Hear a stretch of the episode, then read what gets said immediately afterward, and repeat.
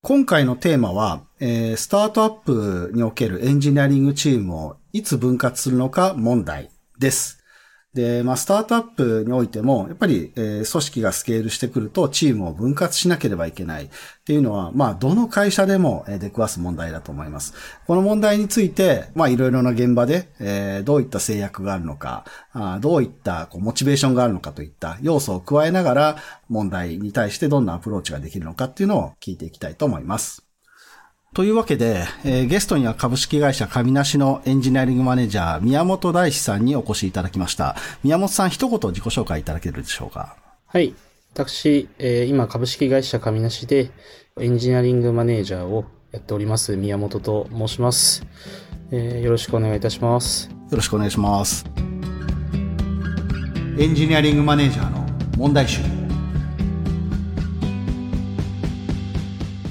で、まあ今日はあの第1回目ということで、まあこのポッドキャストではエンジニアリングマネージャーの皆さんの現場の問題について、えー、いろいろ伺っていきたいと思っています。で、あの、早速、まあ、宮本さん及び神梨さんについて伺っていきたいと思うんですけれども、まず最初にあの、神梨の事業とか、あの、プロダクトについて、あの、簡単に教えていただけるでしょうか？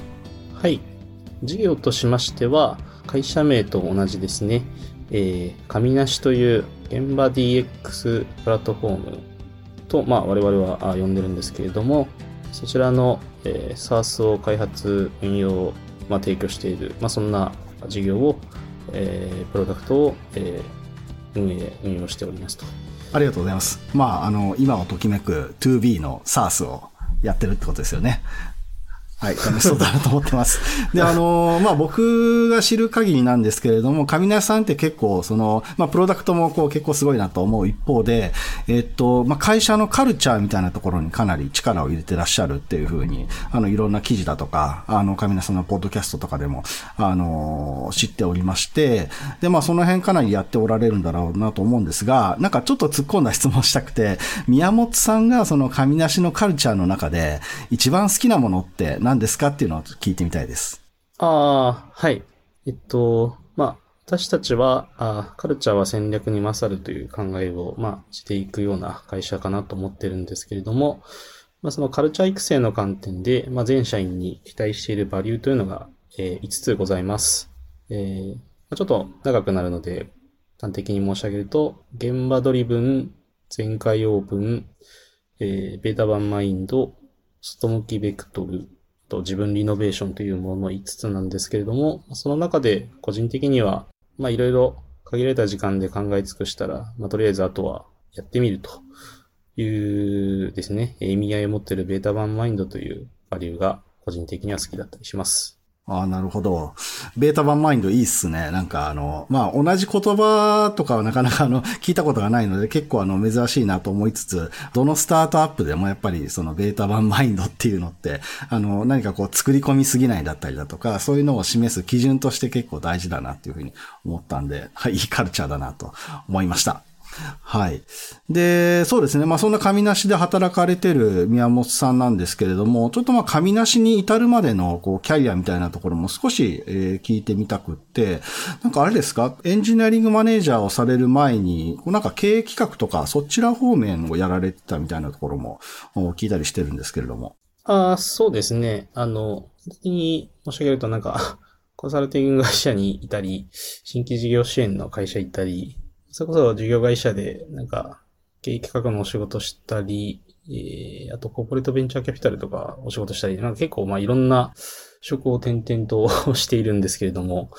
まあ自分で授業をやりたいなと思ってエンジニアリングを覚えたんですが、ちょっとまあ授業の方は、まあ自分が情熱を持てなかったり、まあそもそもスケールしなさそうだったんで一旦諦めて、まあ年齢的にその時まあ30前半だったので、まあこのタイミングでエンジニアやらないと一生やらないだろうなと思って、そこからエンジニアにチャレンジしたという、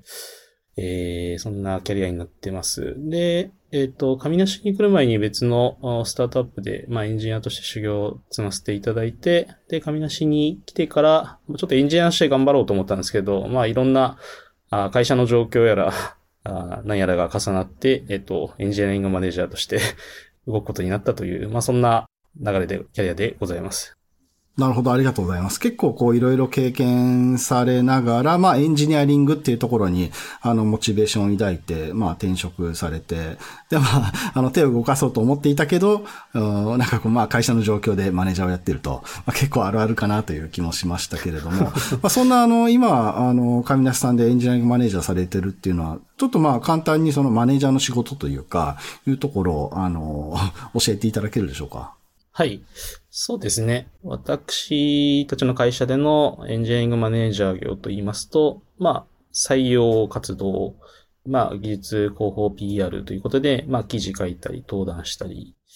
あとは、まあ、マネージャーやってると申し上げてますが、実際あの、不具合修正やら何やらとかも普通にやってるので、まあ、普通にコードを書いたりとか、結構、そうですね。まあ、タブ書調整などもやってるので、なんでも屋さんみたいな 感じに 少しなってるかもしれません。はい。なるほど。まあ、あの、手を動かす部分も、あの、あるっていうことだと思うんで、まあ、プレイングマネージャーというか、まあ、そういう感じでやられてそうだし、まあ、あれですかね、なんかいろいろその、過去の経歴とかもあって、宮本さんがその、タブショとのコミュニケーションとか得意だからっていうので、あの、まあ、マネージャー的な立ち位置で、あの、他の人がやらないようなことをいろいろ拾って動いてらっしゃるんだろうなっていうふうに、あの、想像しました。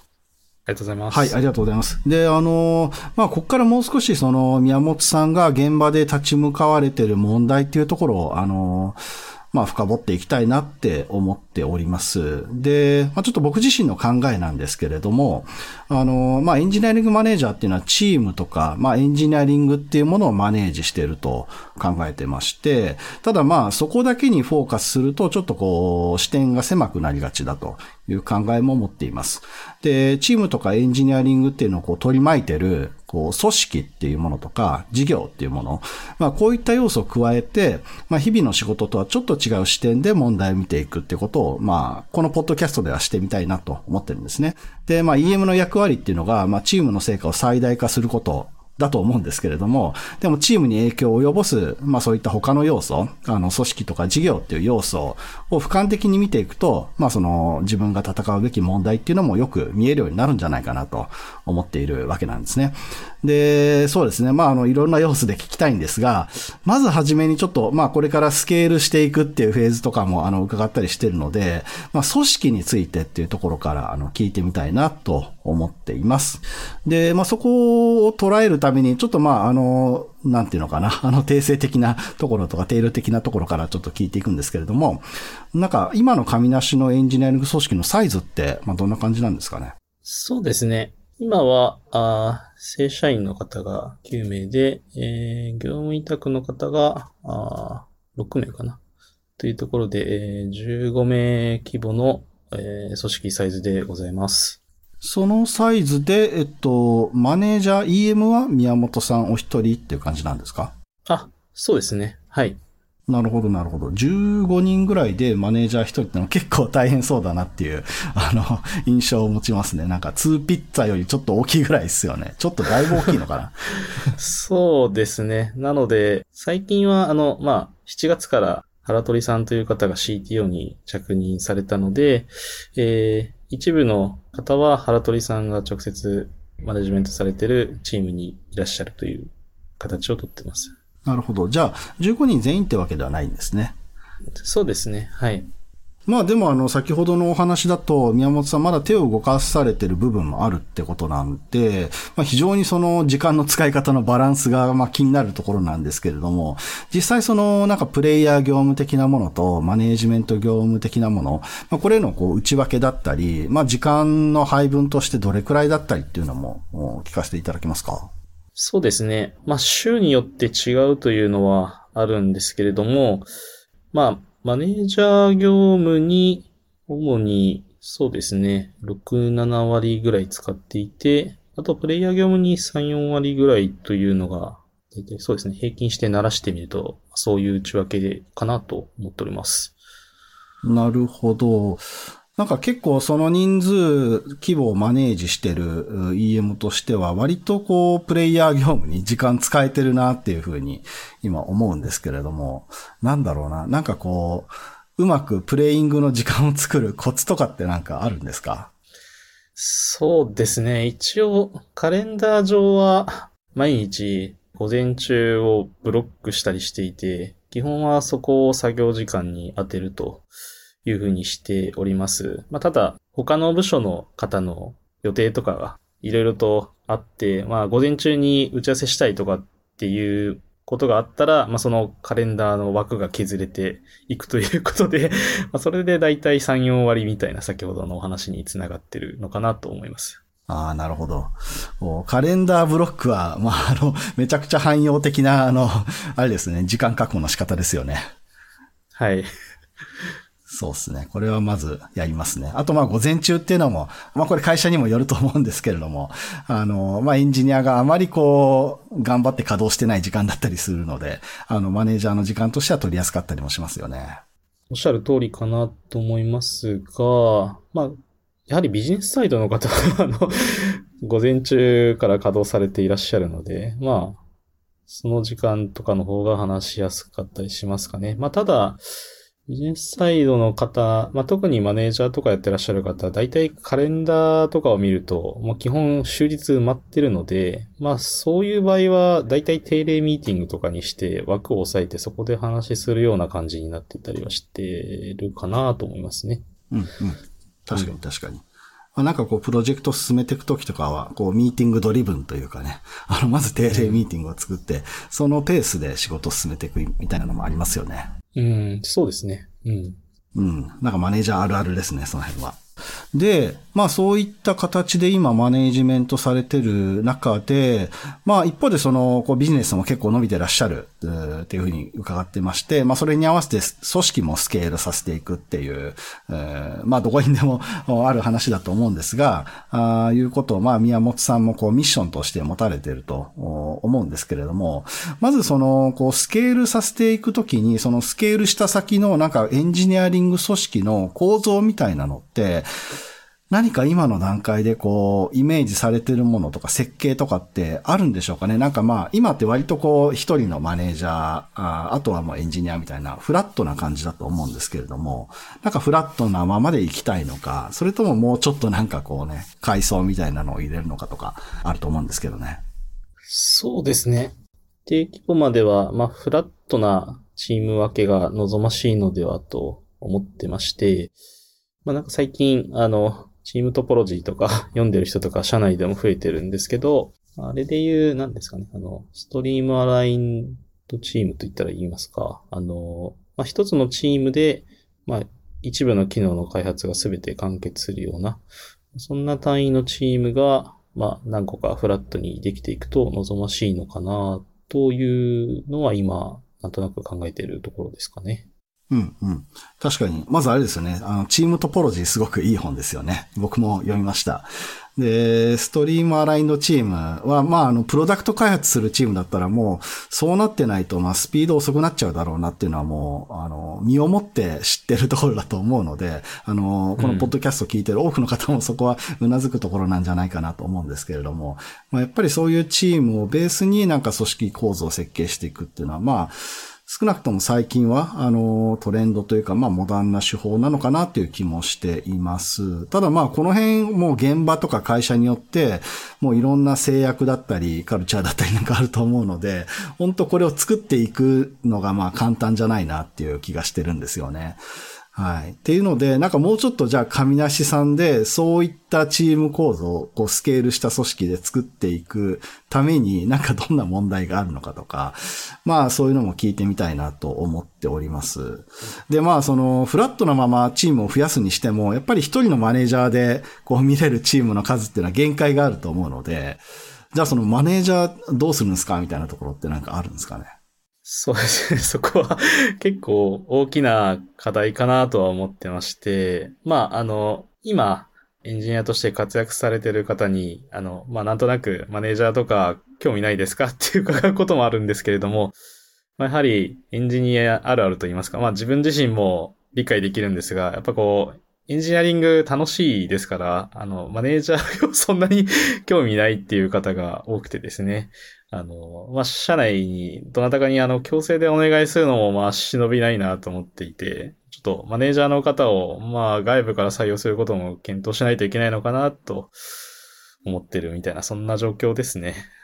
いや、そうですよね。なかなかこの組織を大きくするときの、こう、誰がマネージャーをやるんだ問題ってもう、どの組織でもこう出てくる、あの、出くわす問題で、あとまあ、僕も長いことエンジニアやってましたけれども、まあ、マネージャーをやるっていうことは想像してなかったですもんね。あの、ずっとコード書いてたいし、設計してたいし、まあ今でもやっぱりたまにこうシステムの設計とかに関わることありますけれども、めちゃくちゃ楽しいですもんね。いや、そうなんですよ。いや、自分も、いや、その、たまにやっぱソースを回収したりとか、まあ、人手が足りない時にあの、設計したりとか、まだギリギリやらせていただけてるんですけど、まあ、やっぱそっちの方が楽しいですね。そうなんですよね。なんで、まあその辺はこう現役でいたいなっていう気持ちはめちゃくちゃわかりつつ、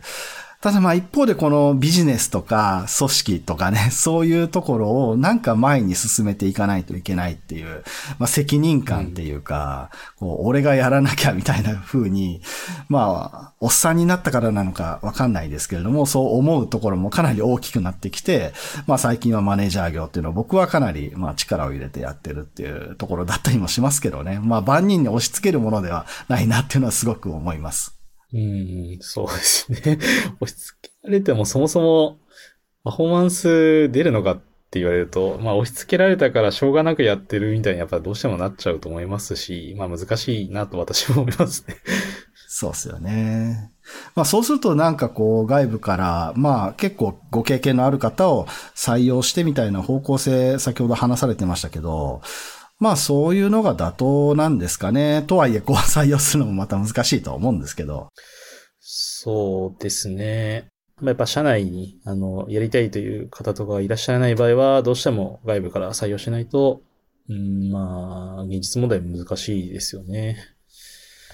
そうですよね。まあそういうあのソリューションになってくるかなとは思います。でまあ、あ一旦ちょっと採用っていう問題は脇に置いておいて、エンジニアリングマネージャー、こう、何らかの形でこう増やします、みたいになった時に、じゃあなんか、まあ、上梨さんでというか、まあ、あの、宮本さんの観点でといったところで、なんか、どんな感じのエンジニアリングマネージャーに入ってきてほしいだったり、まあ、こういう人だったら、あの、上梨だったり、今のチームで、あの、めちゃくちゃワークします、みたいな、こう、要件みたいなものって、なんかイメージがあったりするんでしょうかね？そうですね。まあ、入ってきてほしいタイプの方で言うと、まあ、明らかに私とは違うタイプの方が入ってきていただけると、まあ、個人的には嬉しいなと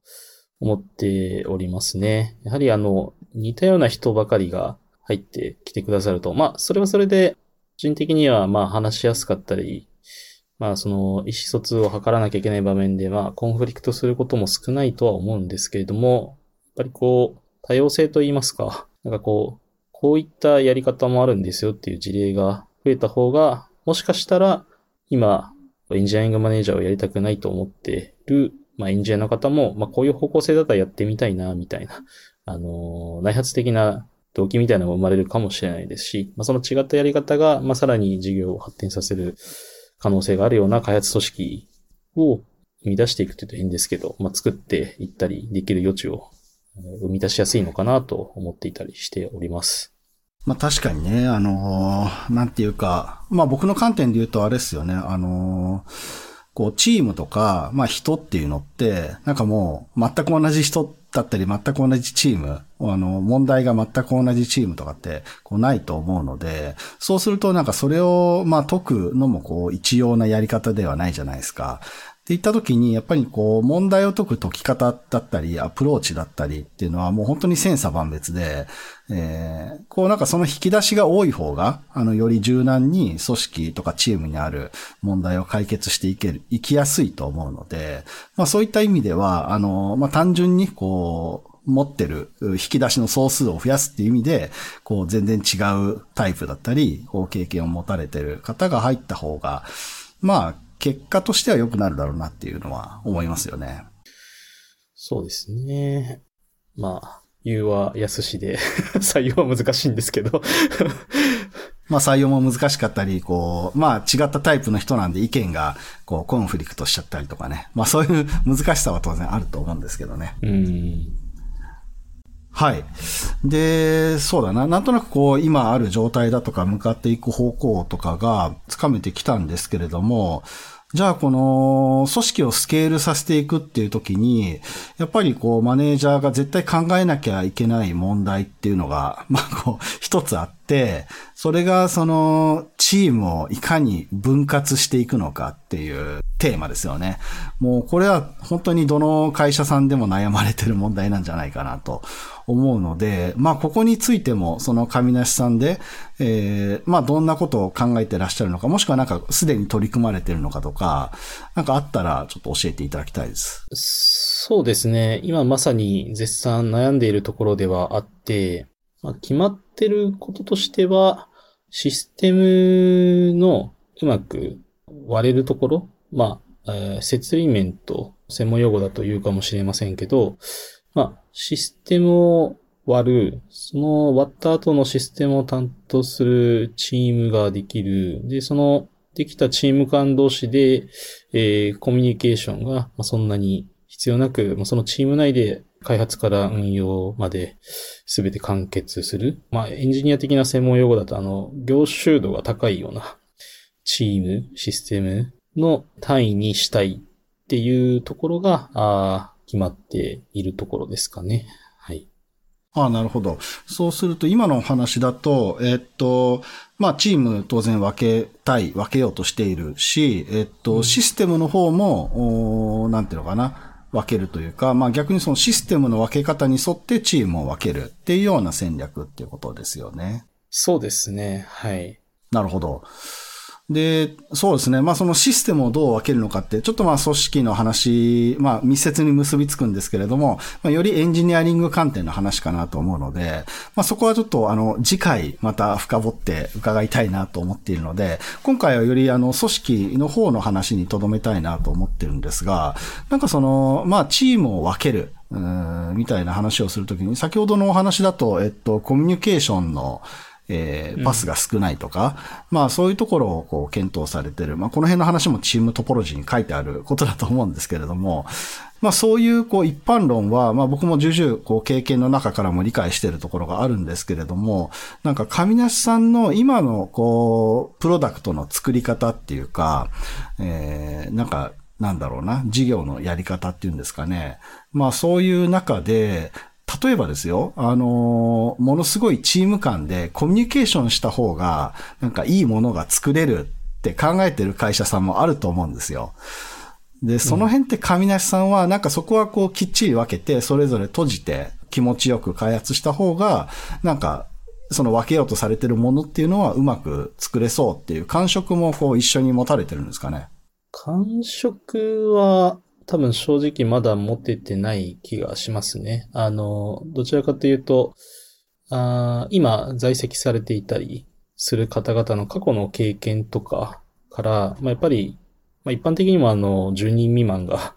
良いと言われてますけど、まあ、そういったところでチームサイズなどはなんとなく想像されているので、神梨という会社内での実感値みたいなものはまだない気がしますね。うん。うん。そうですね。すいません。まあ、これから 分けていくってところだと思うので、あの、じゃあ、実感みたいなところは実際やってみて、なんだろうな、フィードバックを回しながら改善していくみたいなところなんですかね。そうですね。はい。なるほど。はい。えっと、そうですね。まあ、チーム基本的には分けた方がいいっていうのは僕も、あの、思っていて、まあ、小さいチームの方が仕事しやすい、えっと、パフォーマンスが出るっていうのはもうえいろんなチームで見てきました。で、まあ、とはいえやっぱり、なんだろうな、あんまりネガティブなあ意見を言うつもりもないんですけれども、まあ、やっぱりこう、分けることによる、こう、ネガティブインパクトみたいなのもあって、まあ、この辺もちょっとどう考えてらっしゃるのかっていうのも、まあ、聞いてみたくって、えー、それが何かっていうと、例えばですよ、こう、チームを分けると、